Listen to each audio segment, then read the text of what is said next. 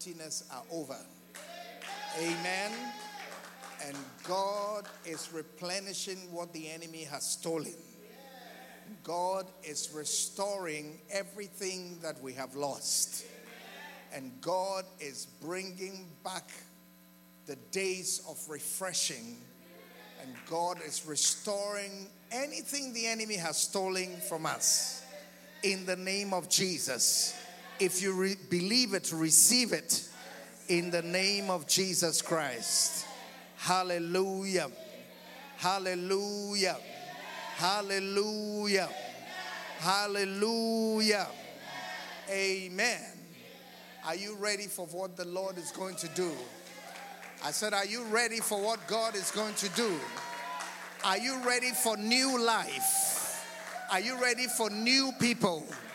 Are you ready for new faces? Are you ready for new things? God is pouring out His Spirit upon us in a fresh and special way, and nothing will be the same in this church again. In the name of Jesus, I declare it as it was spoken by the Lord. In the name of Jesus Christ. Hallelujah. What a blessing. Just thank Him. Thank Him for church growth. Thank Him for souls. Thank Him for new ways and new things and refreshing things in church in the name of Jesus. Thank Him for new ideas. Thank Him for new ideas. Thank Him for new people, souls, church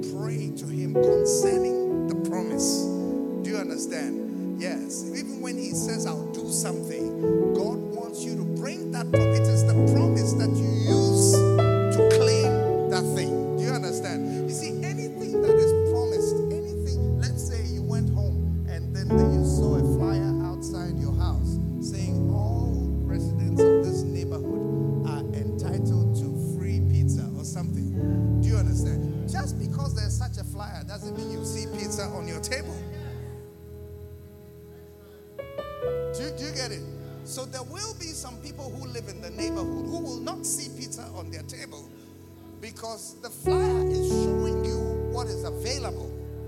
Then now you must take that flyer and go to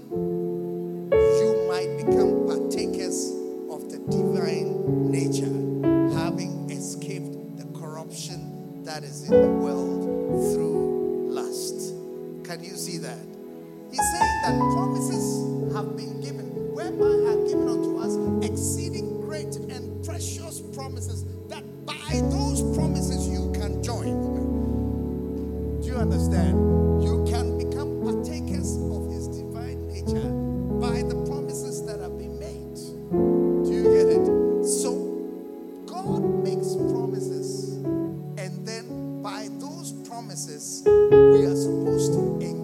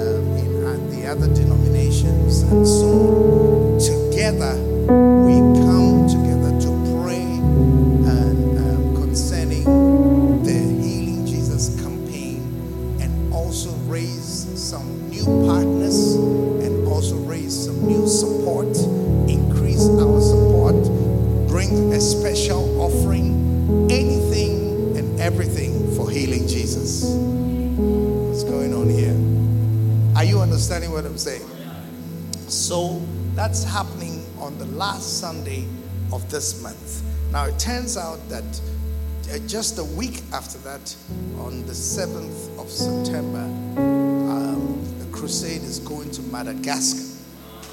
Yes. I think you should, you should, um, you should, can someone show us Madagascar quickly on the map? If you know where Madagascar is, just,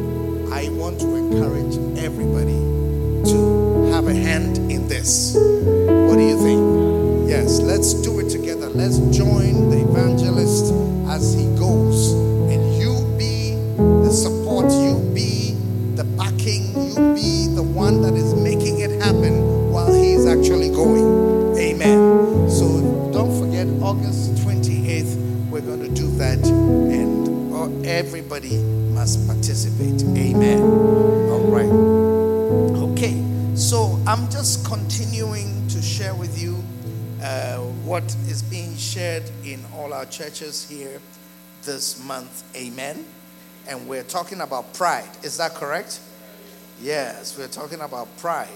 And um, I'm just going to take a few minutes also because now we also want to, um, you know, you know, keep to the time. Why are you laughing? okay. We want to have uh, not shorter services necessarily, but just to close when we say we'll close. What do you think? All right. It's a good idea. Okay. So I want us to do that. And so today I'm going to preach just for a short time and um, we'll close and we'll continue. You know, we have a lifetime, don't worry, to complete the Bible. So there's no need to preach all in one day. Uh, what do you think? Yeah, we have an entire lifetime to share from the Word of God. Okay, so I'm continuing from where uh, Pastor Charles uh, left off. Amen. Okay, I am. So, chapter 2 How to be humble like a child. How to be humble like a child, right? Now, humility is obviously one of the most important virtues a Christian can and must develop. Do you get it? Humility is something that we must pray for and trust God to have. Because if we do not, if we are not humble, it can be costly indeed. Do you see? The book of James, chapter 4. The book of James, chapter 4 and verse 6. The Bible says, He giveth more grace. He giveth more grace. Wherefore he saith, God resisteth the proud, but giveth grace to the humble. Right? James chapter 4 and verse 16, the book of James, chapter 4 and verse 16. It says, oh no, verse 6, I'm sorry. James chapter 4 and verse 6. It says, But he giveth more grace. In other words, God has extra grace. Do, do, do, you, do you understand? Yeah. Now, the Bible says, For by grace are ye saved through faith, isn't it? And it's not of yourselves, it is what? The gift of God. So, everybody to be a Christian would have experienced grace. Do you see? Right? So, all of us are products of grace. We have all experienced God's grace to some measure. That's how we get to be saved in the first place. So if you are saved, you are in grace. You are a product of grace. God has been gracious towards you already. Amen. But according to this verse, the grace of God that saves you is not all that God has where grace is concerned. Amen. Can you open the door? Let me just see who's there.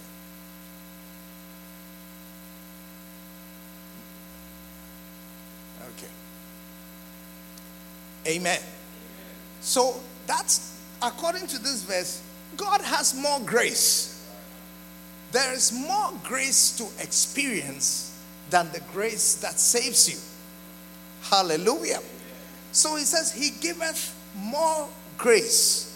And then he says, Wherefore he saith, or that is the reason why he says.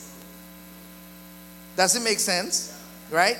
That is the reason why he says, God resisteth the proud, but giveth grace unto the humble.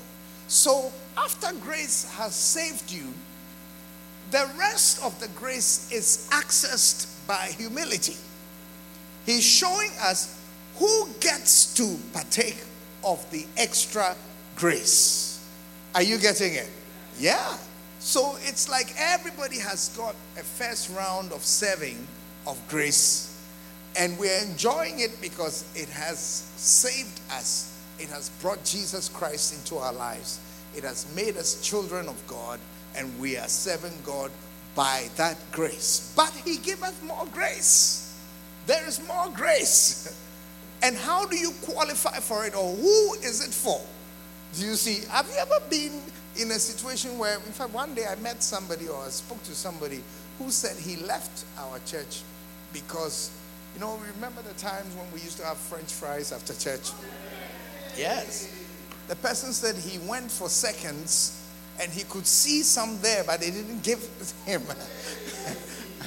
yeah, he said he said he he asked he went to ask for a second round of fries, and um, he didn't get it, you know. But he saw some others, you know. So he gave us more fries.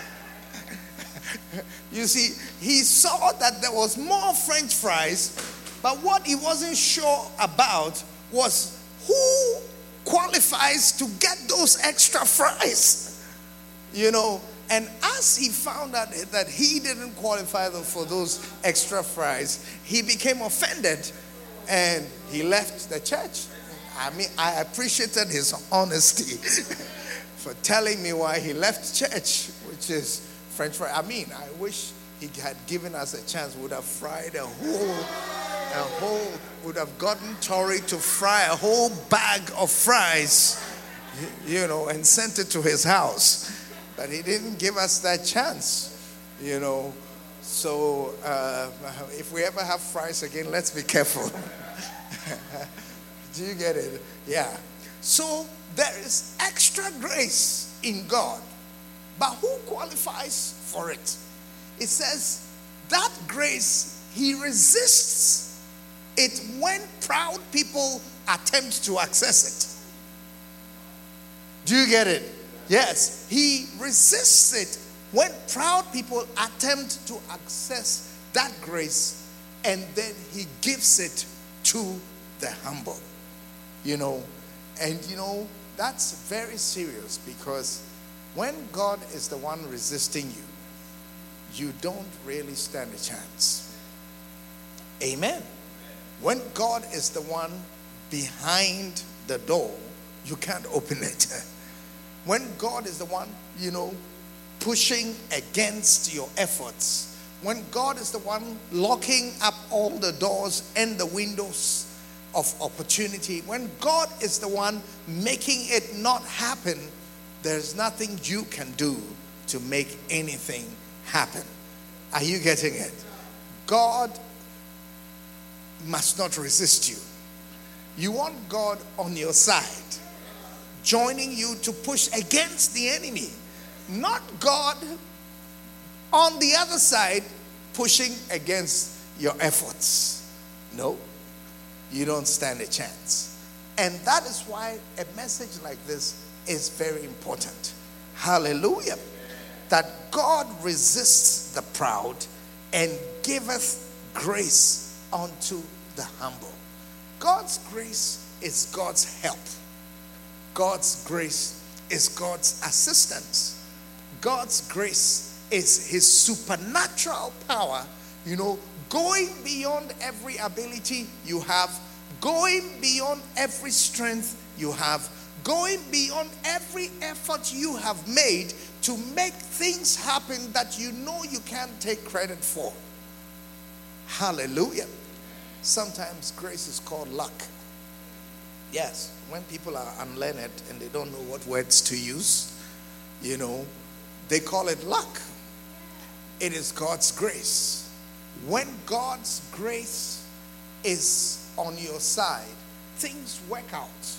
Doors swing open. Do you see? Isn't it nice when you approach a door and it just opens? Especially during this pandemic period. you know, yes. And the pandemic has made me notice how many bathrooms, public bathrooms, have doors. and those are the worst ones. you get it? because you finish doing your thing and wash your hands and you stand behind the door. Now, how to get out? how to get out? you see, yeah. So you find yourself stuck behind the door and sometimes just waiting and praying that someone will feel it.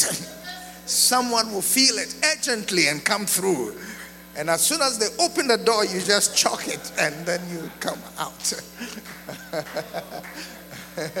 yeah, you see. But it's so beautiful when you approach places.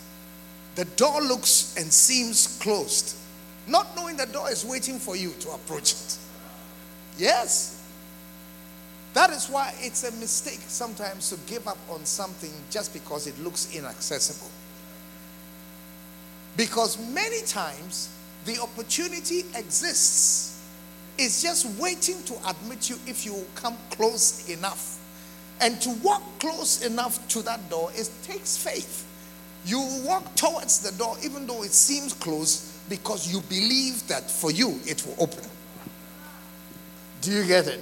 And so when you walk towards the door and you get close enough to the door, the door has no choice but to yield and the door just opens and swings wide open so you can come through. Hallelujah. So try things because many of those things are just waiting for you to try.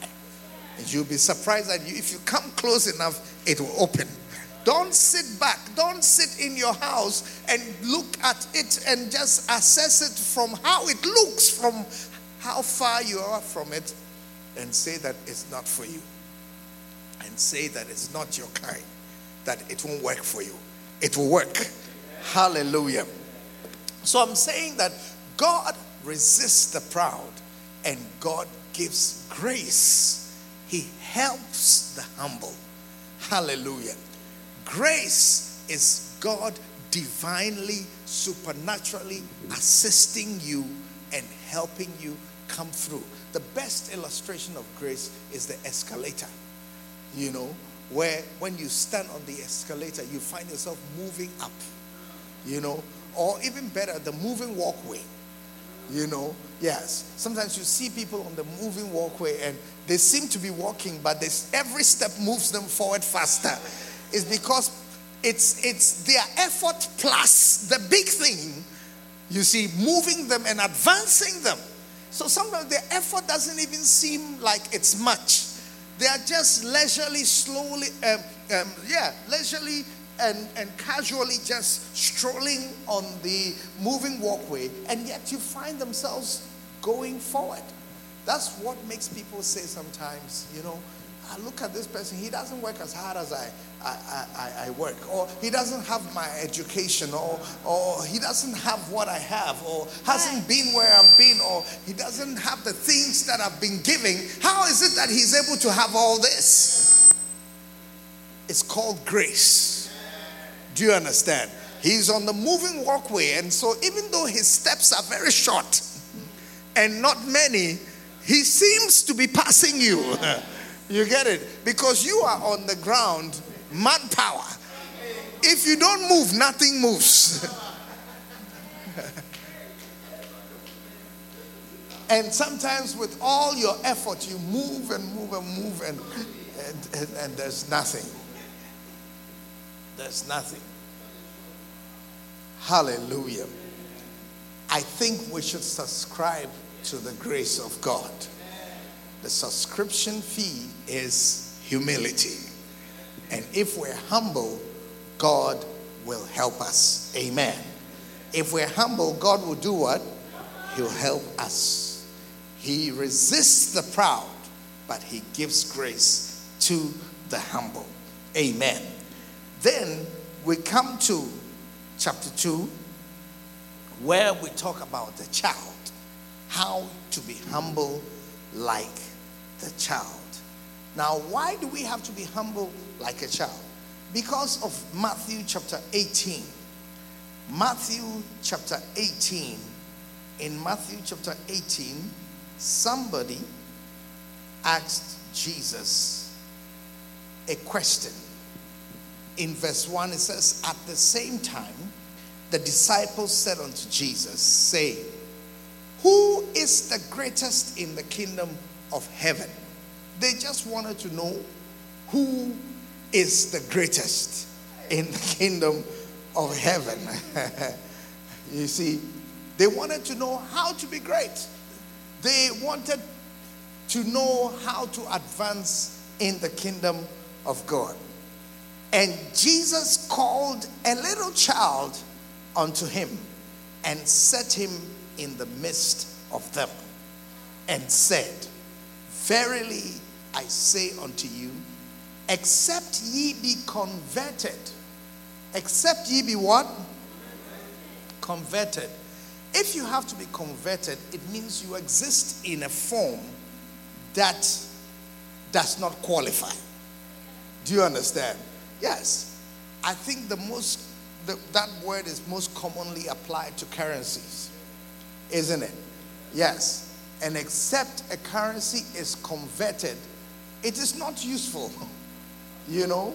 Yeah, you go to a place, they have things, the things are for sale, there's a price on them, you want them, but you can't have them because what you have cannot obtain them we have to convert what you have into a form that can obtain them. Do you understand? And so Jesus is saying that you want to be great, in the kingdom, great. But it, the form in which you come, it does not qualify you for access. Can you see that? So the people were talking about being great in the kingdom, and Jesus said, Let's talk about entering it first. yeah. Let's talk about entering it first. what does it take to enter it before you start fighting for greatness within it? So he said, Except you be converted and become as little children, ye shall not enter into the kingdom of heaven. You are not even in it before you talk about greatness in it. Hallelujah. So he said, Become converted. We must be converted. It means grown ups have to learn how to become like children. Do you, do you see? Yes. You have to be converted into a form that can enter into the kingdom of heaven. Hallelujah. And so it is Jesus who brought uh, this whole idea of being humble like a child by taking a child and placing the child before his audience and then explaining that you need to be like this to enter into the kingdom. Hallelujah. Now, one time when Jesus said, You need to be born again, you know, the person asked him another question. Said, How can a person who is born, you know, enter into his mother's womb again? And this is similar to that. That's why he said you need to be converted. How can a grown-up man like Frank with his what will he do with his beard? he should shave it.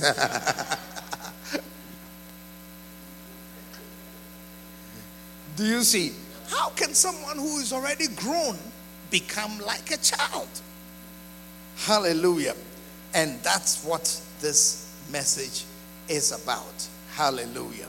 So, how to be humble like a child? Number one, when you're humble like a child, you quickly forgive and forget. When you lose this humility, you no longer forgive and forget. Right?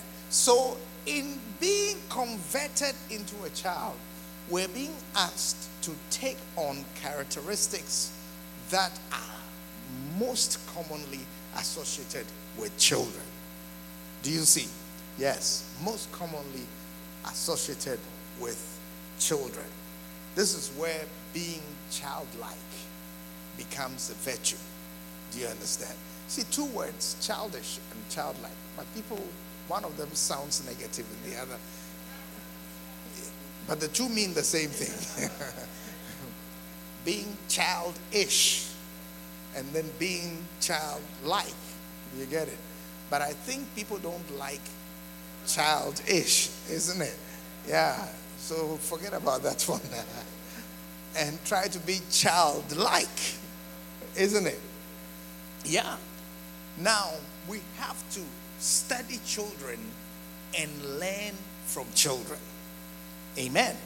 And one of the first characteristics of humility like a child or childlike humility is the ease with which children forget and forgive. Forgive and forget. Forget and forgive, whichever one it is. Hallelujah. Now, that is something that adults don't do so easily, isn't it? Yes. Because by being adults, we have come a long way.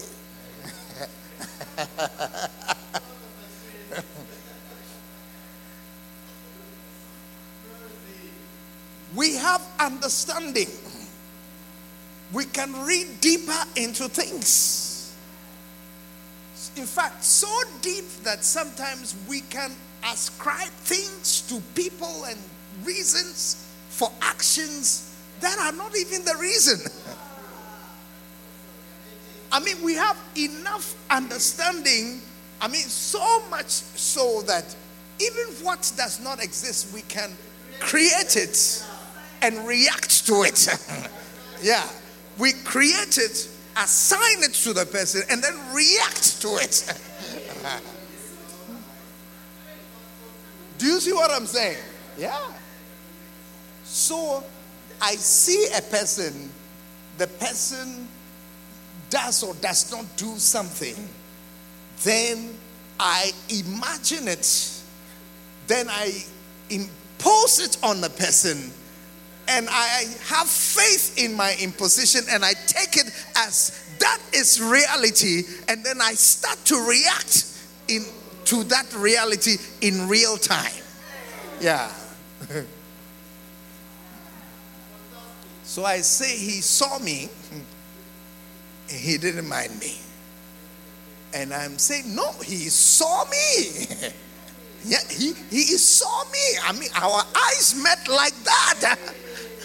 yeah. And he didn't mind me.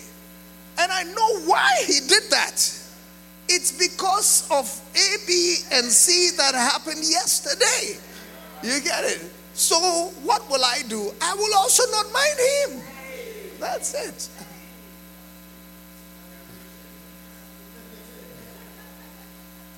But children are not capable of such analysis. children don't do that. Yes, children do get offended. Perhaps they get more offended faster than grown ups. Yes, because children will cry about everything. yes, they are offended by everything. You know, when I came in, I met one of the little girls, and, um, you know, I sp- stood to speak to her. And then when she finished, she went inside. Then the other one came along because she saw me talking to this one. So she ran and came and stood right in front of me. You have to talk to me also. You get it? Yeah. Because if you don't talk to me, I will be offended. So I spoke to her also nicely and sent her on her way. you know, children are very touchy and very sensitive. Do you understand? And so that's not the problem. The problem is how quickly you get over whatever has hurt you. Are you getting what I'm saying? It doesn't seem like God has a problem with the fact that he hurt you. Do you see? Yes. Jesus said it is impossible. He said, it, God is not trying to eradicate offenses. if you think God is trying to, you know, make the world less offensive and make people less offensive, you know, you, you, you're just kidding yourself. Jesus made it clear that he has no such plan. Do you see? Because he said it is impossible. He said it is impossible. It is impossible, but that offenses should come. He said it is impossible but that offenses should come. So, as for things to offend us in any given situation, whether it's in the church, whether it's between friends, whether it's between spouses or between siblings, it is impossible. It is impossible. Everybody say impossible. Yeah, say impossible. yeah, it is impossible. You cannot belong to a church without being offended. It is impossible. It is impossible. That is why when that person told me that um, he didn't get the French fries and um, he had left the church, you know, I spoke to him. I was trying to get him to come back, but then I realized that he's now committed to another church and so on. That's fine. I mean, I was not trying to break up somebody else's, you know, church situation. No, it's okay. I'm, I'm okay with that. He should be there. But then I realized that the thing that drove him away is there also. That's what he doesn't realize. Do you see? Yeah. So if I had an interest, my interest was more in, you know, is there a way I can help this person not to keep moving? Because the one thing he is going to find in every church, as sure as he would find a seat in the church, he would find also offense. Do you see what I'm saying? Yes. Every church will have something that will offend you. There will always be something that will hurt you. Are you getting the picture? Yes. And so we need to become like children and learn how to let go, how to forgive. Forgive is the cure. Forgive is the Christian solution to offense. Are you getting what I'm saying? Forgiveness is the Christian solution. Because if you don't allow the Christian solution to prevail, then from that point on, the offense actually causes you to degenerate into a very hideous creature, a monster. Hallelujah. Are you understanding what I'm saying? Yes. I remember at the camp, Prophet was talking about John the Baptist and um, Herod's wife, isn't it? Yes. That John the Baptist went to preach a sermon that offended Herod's wife. I mean, she couldn't take it. she was so upset. And even though what he was saying was true, you see, because Herod had married or taken his brother Philip's wife. And John the Baptist preached about it. And he talked about it and he said, No, such a thing is not appropriate. You don't take somebody's wife, you find your own. Yeah, you go downtown somewhere, Skid Row, wherever you go, and you find yourself a wife. you see what I'm saying? But you don't take someone that somebody else has already taken. It's not correct. And so, John the Baptist, I don't know if he made it an example in his preaching or made it the subject of his preaching.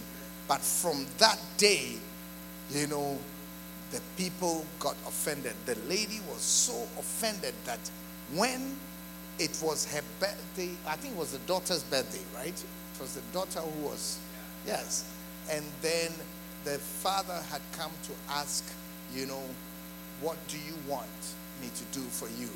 And then she goes, like many girls would go back to their mother and say that daddy is asking, What do I want? Can I, you know, and they are looking for some counsel. And right there, the woman saw an opportunity. She said, Go and ask him for the head of that preacher.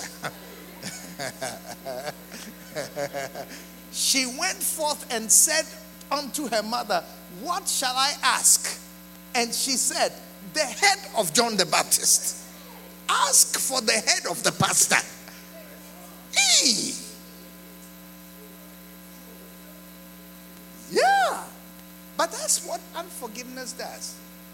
It causes a person to de- degenerate into the worst human being you can find. You do not underestimate it. If that thing continues to be in you and continues to eat you up, you should not be surprised that the worst sentiments and thoughts will occur to you. And if you have the power to act, you will. Are you understanding what I'm saying? So she went forth and asked for the head of John the Baptist. So can you imagine? They went to the prison, they took the preacher, and they said, We are making your head a birthday present Somebody has requested that for their birthday is your head they want. Yeah.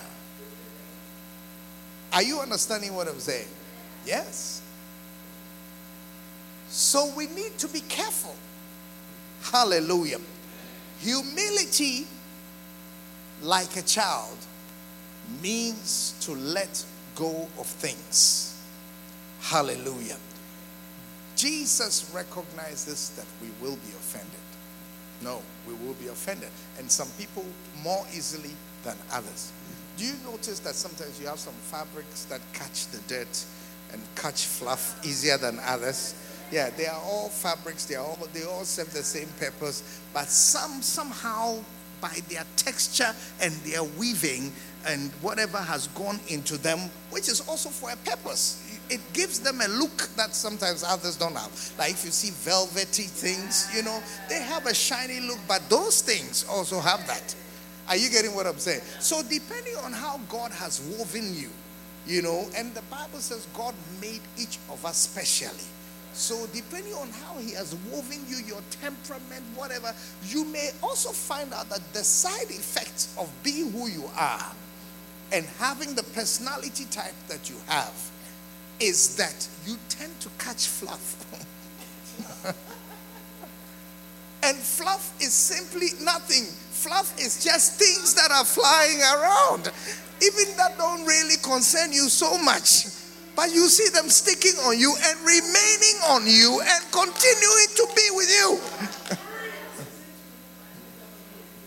yeah. Do you see? Yeah. And so you find that sometimes people have been woven in ways, and you have to assess yourself and realize that look, the way I'm woven, the way that the material that has gone into making my temperament and making me, you know, and, and God doesn't make any stupid temperament. No. He, every temperament has a strength, which is the reason why He made it. But you have to understand, like when we buy the clothes and they are velvet, it's not because we want to, we are looking for something to catch fluff. That's not why we buy it. No. I mean, when you see that that type of thing and you know that fabric, especially when it's in black, you know, you, you, you get the blackest black out of those things. Yes. But it is those ones also that will quickly announce to everybody that you sat in the wrong place. that you went to the wrong thing, that you touched the wrong thing, because it will never forgive you. it will never let it go. You know, sometimes you get some of these cotton khaki things. I mean, you can lie on the floor with them and they won't tell anyone. yeah. They won't tell anyone that you were just sitting on the floor. They get up and easy going and they're moving and they're flowing, even though they were just on the floor. Yeah, they won't announce to anybody. They will just tell everyone you're still good, you're still clean, and just but not those velvety things. No. You lean on someone's car, they'll tell everybody what you did.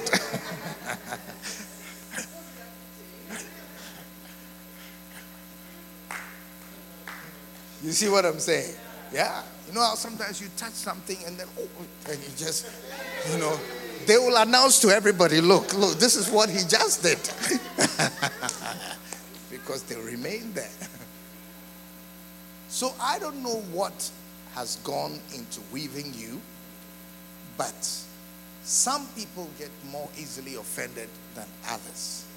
But all of us are capable by the Holy Spirit of forgiving all of us can forgive.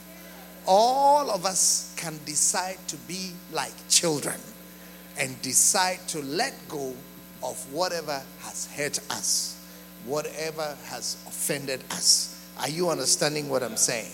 And we can decide to be like a child.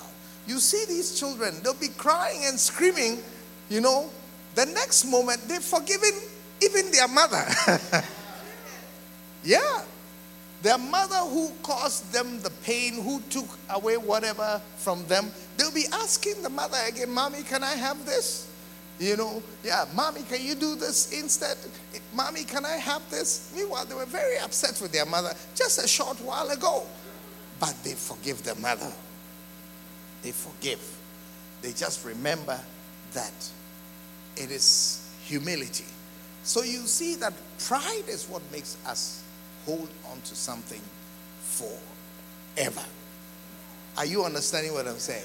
See, pride is not always pomposity Pride is not always someone coming across as bloated, you know, and strong and acting out. Do you get it? That many times pride is very silent and subtle, but the fact that the thing is sticking on it is the sign. Hallelujah. So, quickly forgive and forget. Amen. It says to be humble, therefore, is not to quarrel. To be humble is to decide not to remain unhappy with your brother or your fellow sister. Hallelujah. We must be careful that that does not eat us up. Hallelujah. Amen. Are you understanding what I'm saying? It says, when a man finds a beautiful young lady who respects and honors him, he marries her, knowing that he has found a humble, submissive creature whom he can lead about the rest of his life. Unfortunately, the humility and the submissive nature which attracted him soon fades away. Soon, the prouder and more confident wife comes into conflict with an equally proud and confident husband. and then clashes begin, and both parties feel they are right. Everyone feels cheated and disappointed. I will never forget, I will never forgive you. These are the unspoken promises that spouses make, make to each other.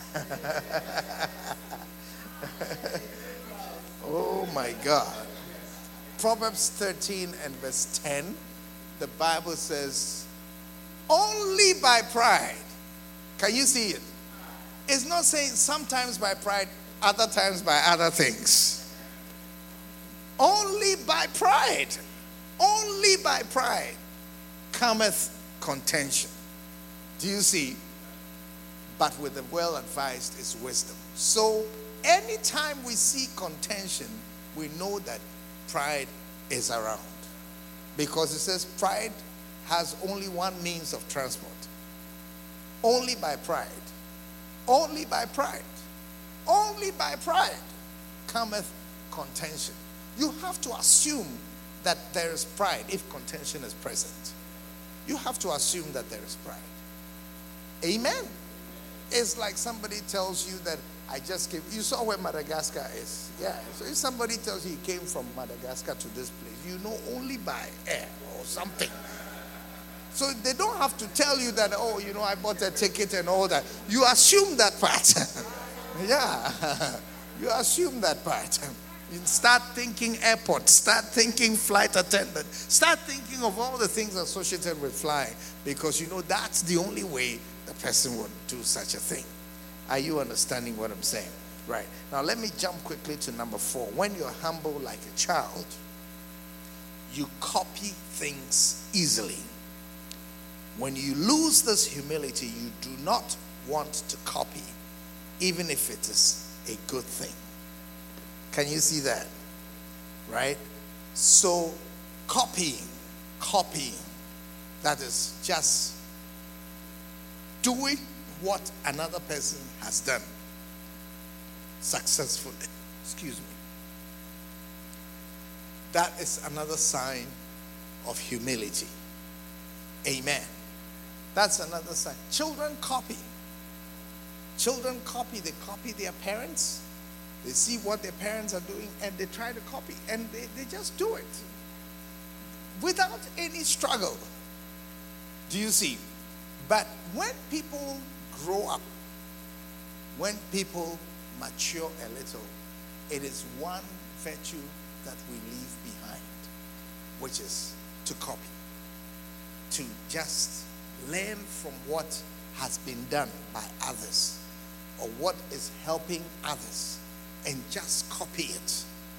You know, if we were humble enough, we would find out that one of the greatest blessings in life is for someone to open up their lives to you and to tell you the secrets behind whatever is working. Do you see? Yes. But many times, even when that is exposed to us, we don't learn from it because we're not humble. We want to be original. You know, yes. And people, you know, go around telling people, you know, just be yourself. Ask for, ask for, ask for yourself.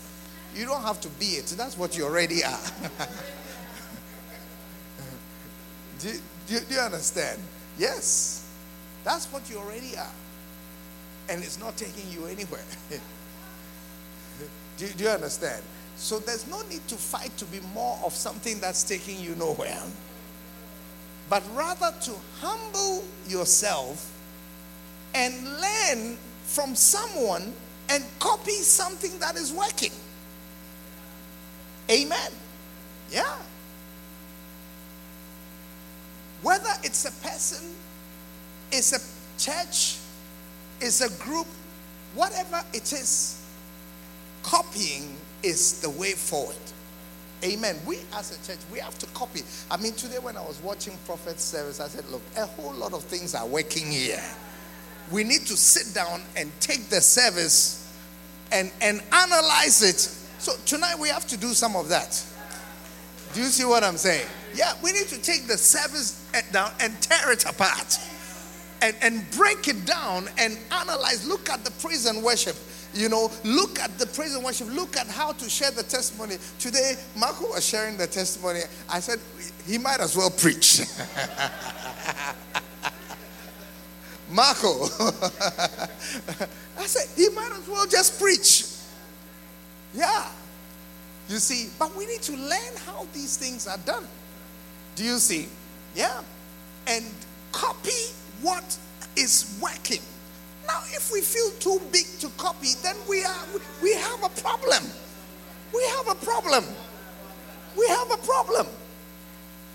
But you'll be amazed in how many areas we exhibit such characteristics that we are too big to copy because we are falling for the lie, the lie, the deception of being an original. Can, I mean, can you imagine if your daughter, you know, Jean Jacques, can you imagine if uh, Kara starts? Why don't you tell her, be an original? Yeah. When she starts speaking your language, you say, no, be an original.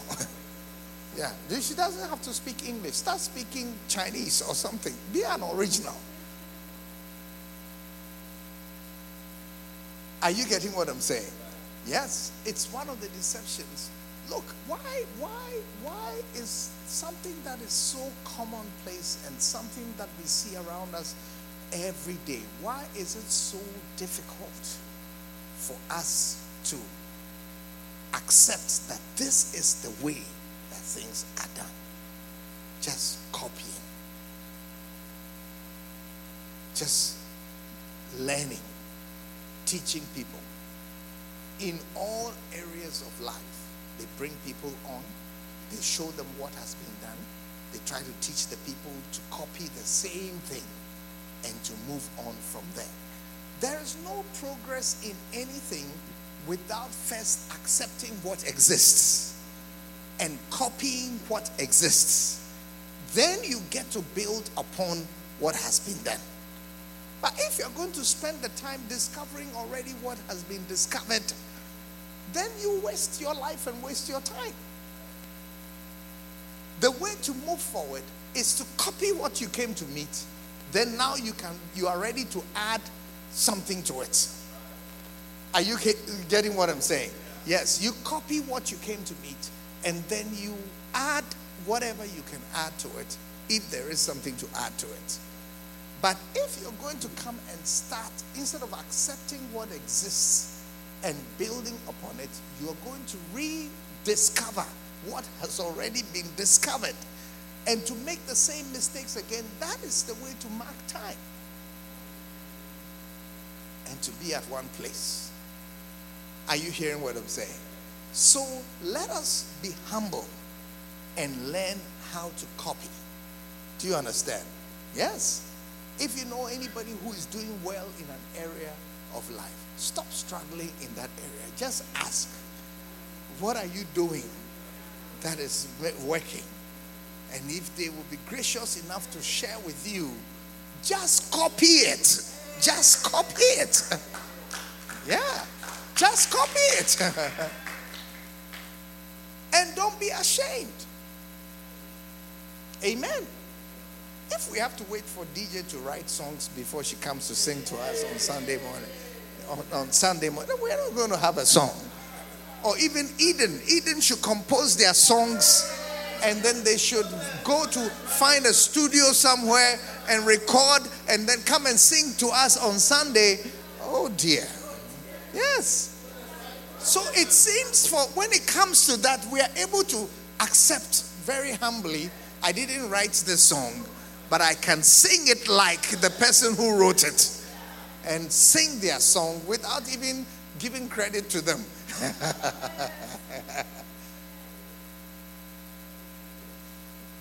Are you getting it?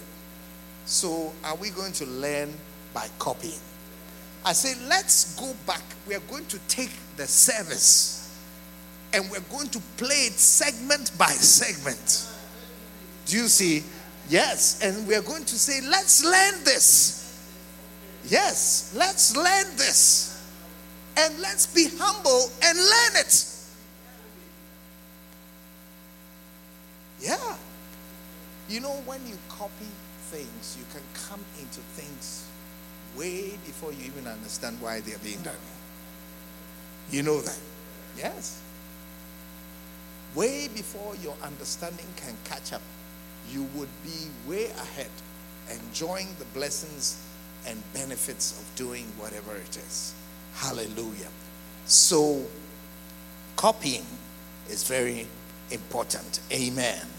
Number eight, when you are humble like a child, you are trusting and believing. You know, when you go home, you can read the rest, okay? So read the rest when you go home. Number eight is when you're humble like a child, you're trusting and believing, right? When we are humble, we trust and we believe. We believe the Bible we believe the teachings of the Bible. Faith is a characteristic of a child. Children have a lot of faith. That's why we tell them a lot of things. Sometimes we even take advantage of their faith and we lie to them and we trick them and we tell them all sorts of things, right? We tell them, you know, go and stand there, I'll be right back. When you are doing just the opposite, you are actually going but you know they'll believe you. You know they'll trust you. You know they will believe you when you say, You stand right here and I'm coming right back.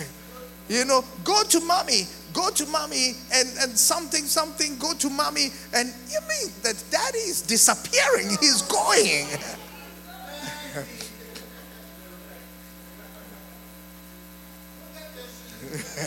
yeah. It's like go and get your shoes and come and we'll go. And when she turns around to get her shoes, you just disappear fast. But you do it because you know that children have faith. Do you get it? Yeah, skepticism is a sign of pride. Yeah, it is a characteristic you find in older people. You see, that's why Jesus said you have to be converted. You have to be converted. Don't accept yourself, Caitlin. Don't accept yourself the way you are. Because the way you are works against you when it comes to humility. Do, do you see what I'm saying? Yes, it works. Maturity and deeper understanding, more knowledge makes you more proud. The Bible says knowledge puffs up. Do you see? Knowledge doesn't make us more humble, it puffs us up and makes us more proud. You see, now I would have said there's no problem. After all, you have acquired knowledge, keep it. But the problem is that our pride creates resistance in God towards us. And that's what we don't want. Are you getting it? So, knowledge makes us proud. And older people, the more we get older, the more proud we become because of our knowledge. And we question everything. And we question even things we shouldn't question. You see, we become skeptical about everything. Very simple biblical principles, especially even the other day I heard that some people were, you know, one of the things people criticize the most in the church is giving. Yeah, giving of tithes, giving of offerings, those type of things. Oh, people will do research right now and bring all kinds of scriptures. And I just wonder, I mean, okay, giving and all, it's, it's just, but it's just one of the subjects in Christianity. Why don't you do a similar Bible study about missions, about salvation, about evangelism? I mean, if you if you mean well, yeah, if you mean well, if it's about going into the world,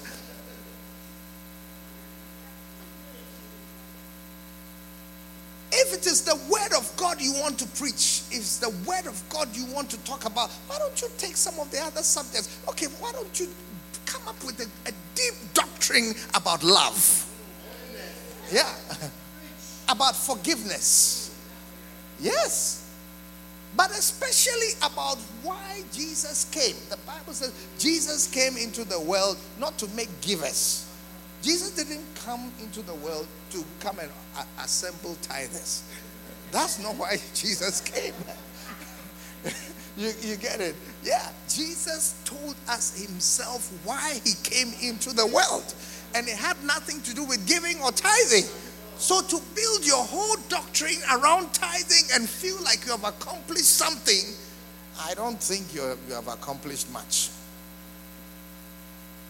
But as interested as you are in money issues and so, why don't you get so equally interested in soul winning, in missions, in traveling to places to preach the gospel?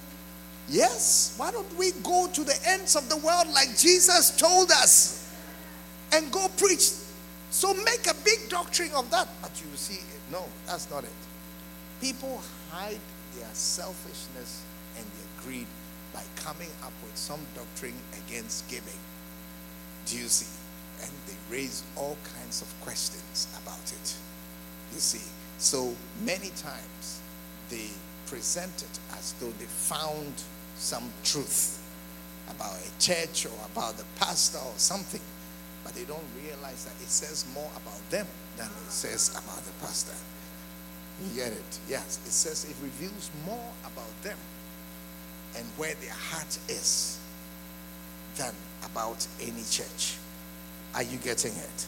Yes. So when you're humble like a child, you believe. You believe the word. You trust. Yes, you have to trust somebody. If somebody is passing baskets around, so you have to trust. You have to believe. Do you see what I'm saying? Yes. You will not always know what people do with money when we go to town and we see people standing there and we see them holding, you know, panhandling and, um, you know, doing all those things around. I mean, you, you just have to, you have give. If you don't have, just leave it. But you can't stand there and ask the person, show me the accounts. Show me the, the what is it? You see, you, where are the receipts? Hand over this. I mean, you don't do that.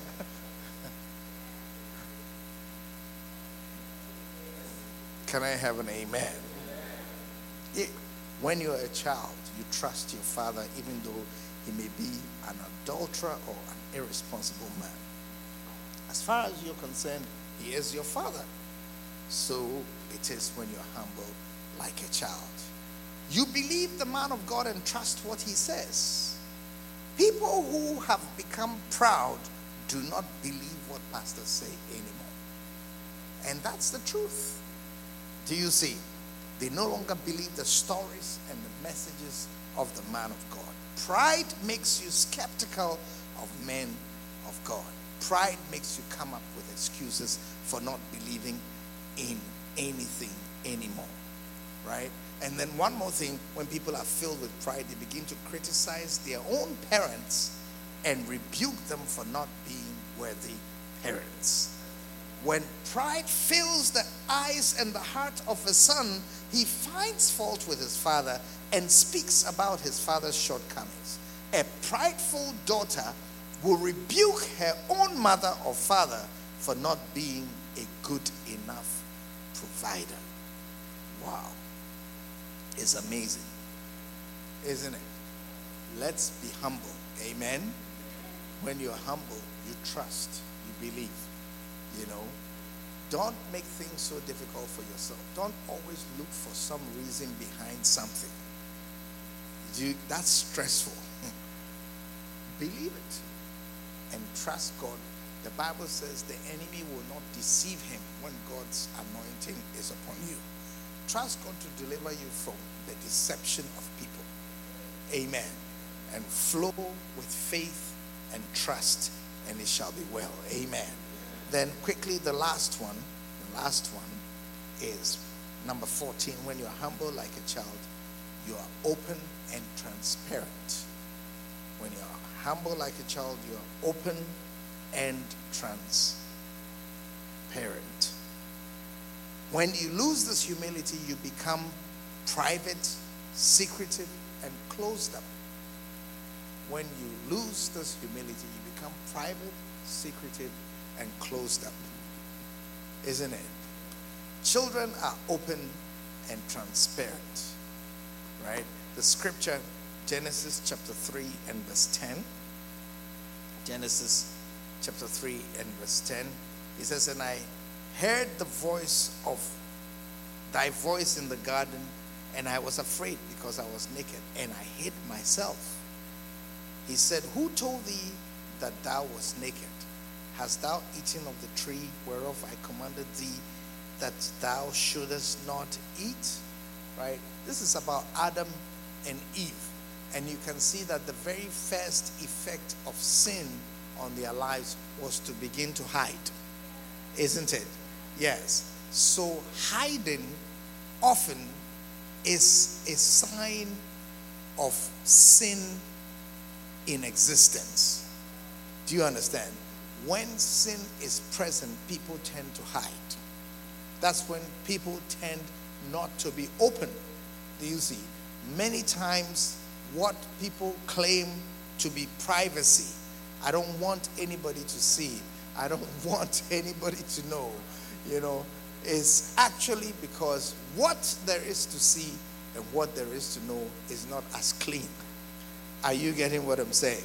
Yes. And that makes many people not open or as open as they should. When you are a child, you can be naked. Is it true? Yes.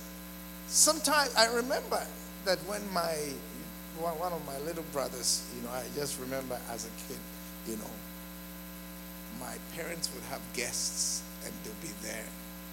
And then he would escape from the bathroom and he will run and come to the living room and come and spy and see who is there.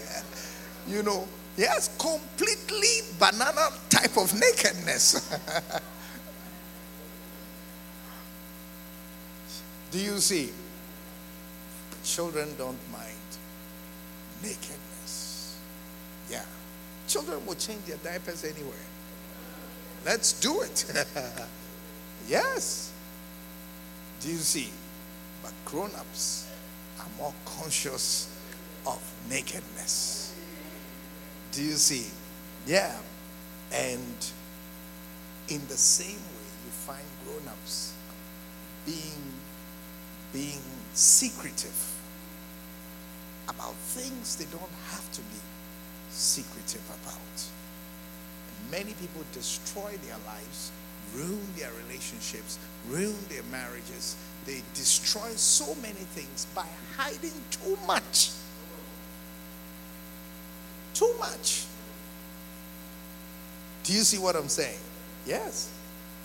I know of two people, two people who are dead now, you know, and both of them had cancer, you know, and they hid it even from their husband. Yes. They hid it until the thing was completely, you know, blown up. I mean, it's like the very last stage of it. Yeah. But people are like that. That when they have issues, instead of bringing it up, you know, instead of talking about it, instead of calling for help, the Bible says, Is any afflicted? Let him call upon the elders of the church. When you have an affliction or you have something that is troubling you, the biblical instruction is to call for attention, not to walk around pretending everything is okay. Are you understanding what I'm saying? It is your duty to announce your affliction. If there's a problem, you must tell it. You must call for help and talk about it. Are you understanding what I'm saying? The Bible talks about confessing our faults one to another. James chapter 5 and verse 16, right? It says, confess your fault. In fact, let's read James chapter 5 quickly. We're just closing, please. We're just closing. Are you blessed by this chapter? Yeah. James chapter 5 James chapter 5 and verse verse number what 16 okay maybe we can start from verse 14 what is it 14 is any sick among you let him call for the elders of the church and let them pray over him anointing him with oil in the name of the lord did you see that yeah, he says it is the sick. So, you know, even when you hear someone say, for example, I was sick, I'm leaving the church because I was sick and nobody came to look for me. You see, you got it wrong. You, the sick person, were supposed to call for the elders of the church. So you can't rather leave the church because the elders didn't come when you didn't call for them. Do you, do you understand? Yes. So you call for the elders of the church or you have someone call them on your behalf. You allow someone to do that. It's like the ambulance. There's no ambulance that goes from door to door on visitation. Is any sick? Is any sick? Is any sick? Is any sick? No. the ambulance works by is any sick? Let him call 911 and then the ambulance will come rushing to your house. Yeah. And the fact that you are the sick one is not an excuse. The burden still remains on you to notify them of what is going wrong. Are you getting what I'm saying? So learn to be open. Amen. Learn to be open. Then the next verse says, confess he says, Well, and the prayer of faith shall save the sick, and the Lord shall raise him up. Amen. God will solve it if you will talk about it. He says, The Lord will raise him up. And if he have committed any sins, do you see? Even if there's sin involved or mistakes involved, he says, They shall be forgiven him. They shall be forgiven him. Amen. Then verse 16. Verse 16 Confess your faults to one another and pray for one another that ye may be what? Healed. Healed. Confess your faults to one another and pray for one another that ye may be healed. Hallelujah. Yeah. Clamping up and keeping your sins covered will not allow you to prosper and receive mercy. Yeah.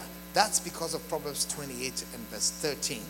He that covereth his sins shall not prosper, but whoso confesseth and forsaketh them shall have mercy. Amen. Yes. Whoso confesseth and forsaketh them shall have mercy. So God wants to show you mercy. Amen. So learn to talk about things. Hallelujah. Learn to bring up issues. Don't have a secret relationship and a secret life. It will blow up in your face one day. Yes. Do you see what I'm saying? Yes. Do you see that sometimes people feel that something they are doing in secret, you know, um, something they are doing in secret will affect someone else when it blows up. But that's not how it works. Do you understand? Yeah. Look at this verse Proverbs chapter 20 and verse 17. Okay. Proverbs chapter 20, verse 17. Okay. It says, Bread of deceit is sweet to a man, but afterwards his mouth shall be filled with gravel. What a scripture. you are deceiving everybody. You make a nice, smooth face, coolly, and then there's, you are deceiving, and the word is swerving. Do you see? You are swerving everybody and deceiving everybody. You are making everyone think you are someone you are not. You are making everyone, you know, believe something about you which is not true. And you think that you are deceiving them. But you find out at the end of the day that it is your mouth that is having to chew gravels. bread of deceit is sweet to a man. The one who is deceiving is enjoying it. But afterward, only his mouth will be filled with gravel. Are you understanding what I'm saying? Yes.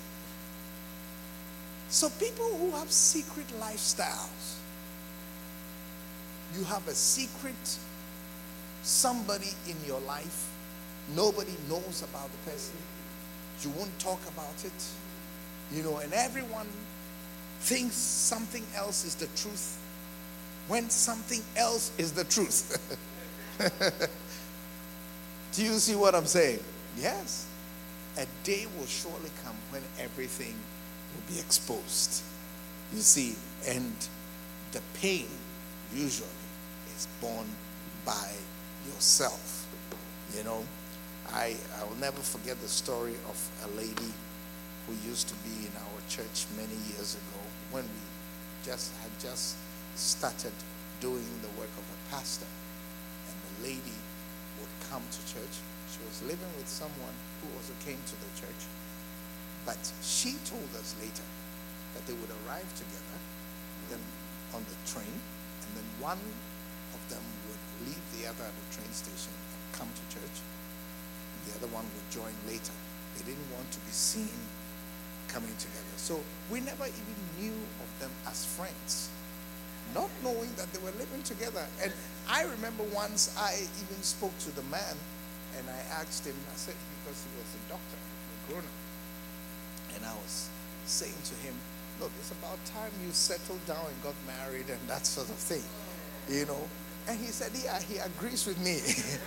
so he so he has three people in mind. And he's you know, studying them to see the whole situation. So I asked which three people, and then he mentioned three names, including my sister. yes, he mentioned three different people. None of them was this person. Do you get it? Yeah, none of them was the lady. you know. But we didn't know anything. So he mentioned those three, and then we asked him to pray about it. He said, Let God lead you and let God guide you. And he said, Yes, Pastor. You know, yeah. Pastors don't know everything. We only know what God reveals to us. Do you see what I'm saying? Yes. So one day I was in my apartment when I got a call from this girl. She was like crying and screaming on the phone. She said, My heart, my heart. You know, and I was a young pastor. I was 25 years old. yeah. So when she said my heart, my I honestly thought she was having a heart attack. you know. So when I said, Have you been to the doctor? She said, No, no, no, no, no, that's not it. I said, What's wrong with your heart? She said, Someone is breaking it. you know. So I said, calm down and tell us about what's going on. So she managed to calm down a little bit. Then she mentioned this brother's name.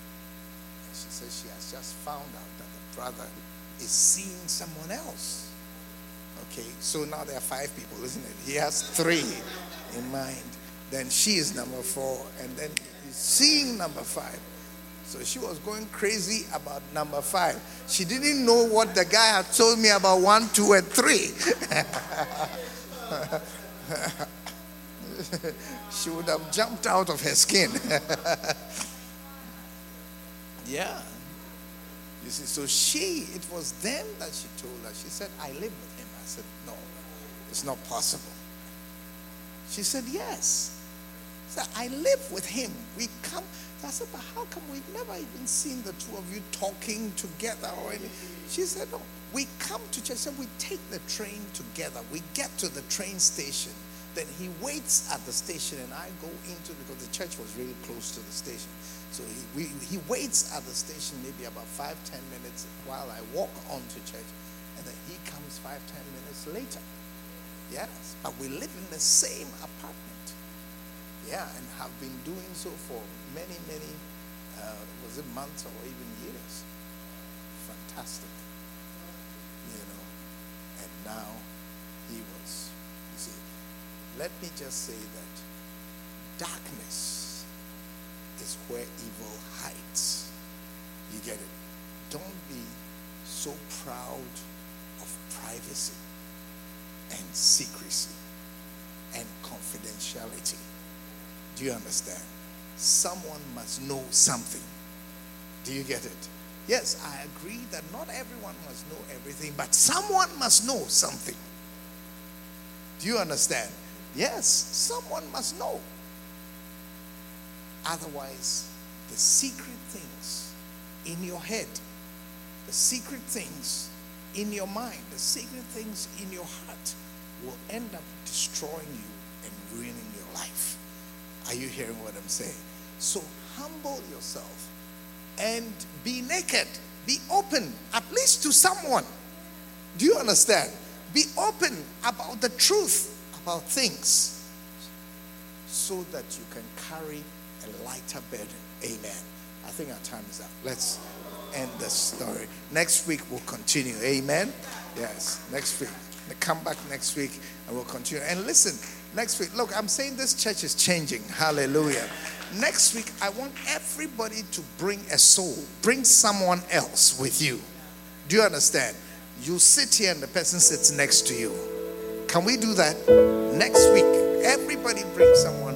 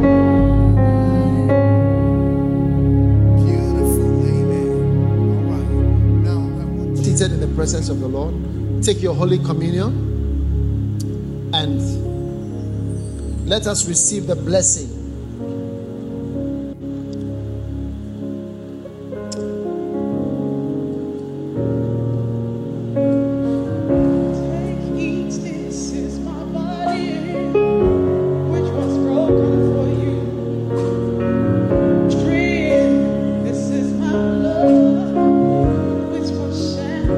Now listen, in Numbers chapter 6, the Bible says, Speak unto Aaron and say, On this wise or in this way you shall bless the children of Israel, saying unto them, The Lord bless thee and keep thee.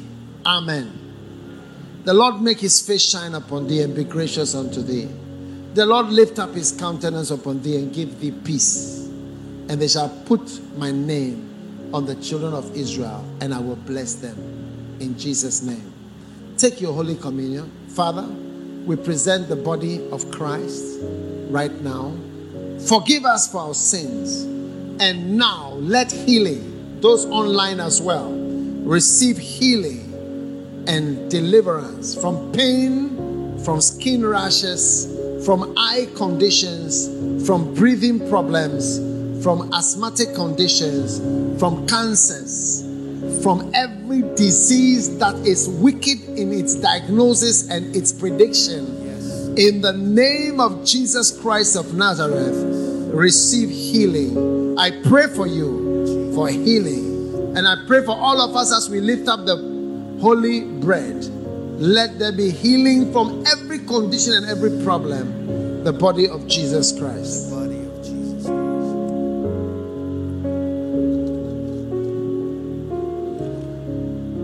Now, the blood, lift the wine or whatever drink you have. May the blood. How many realize that a mistake can affect you? Today we have spoken about 10 things.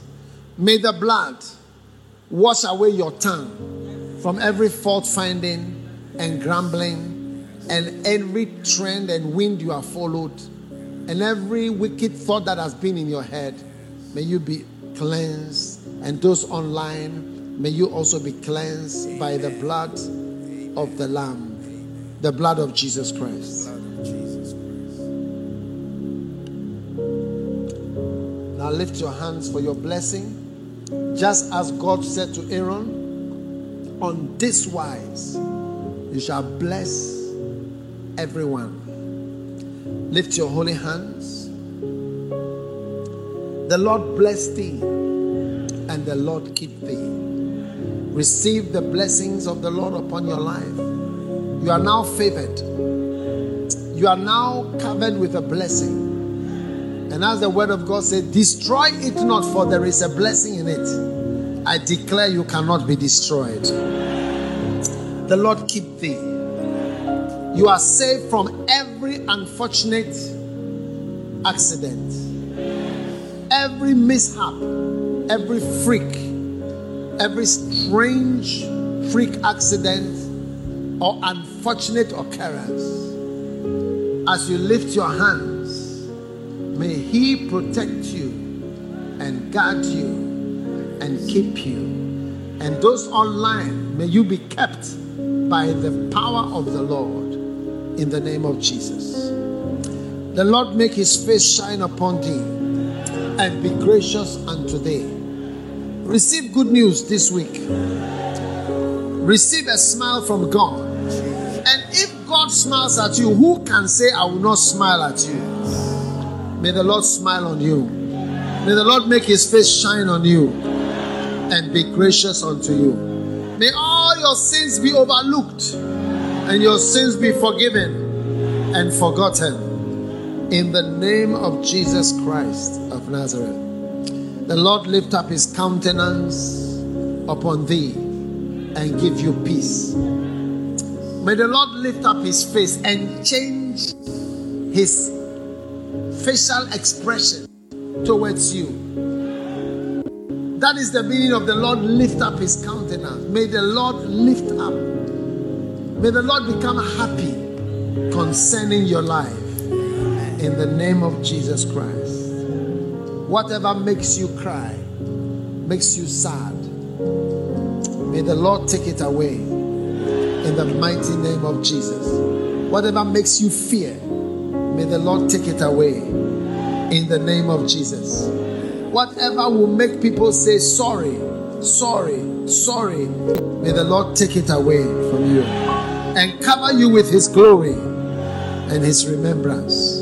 Anyone who sees you will remember the Lord, that the Lord has been good to you, and the Lord has turned your captivity, and the Lord has done great things in your life. I declare this blessing, and I say the prophecy you believe is the prophecy that you receive in the name of Jesus Christ of Nazareth. And let me hear your loudest amen. Can I hear your loudest amen? Can I hear your loudest amen?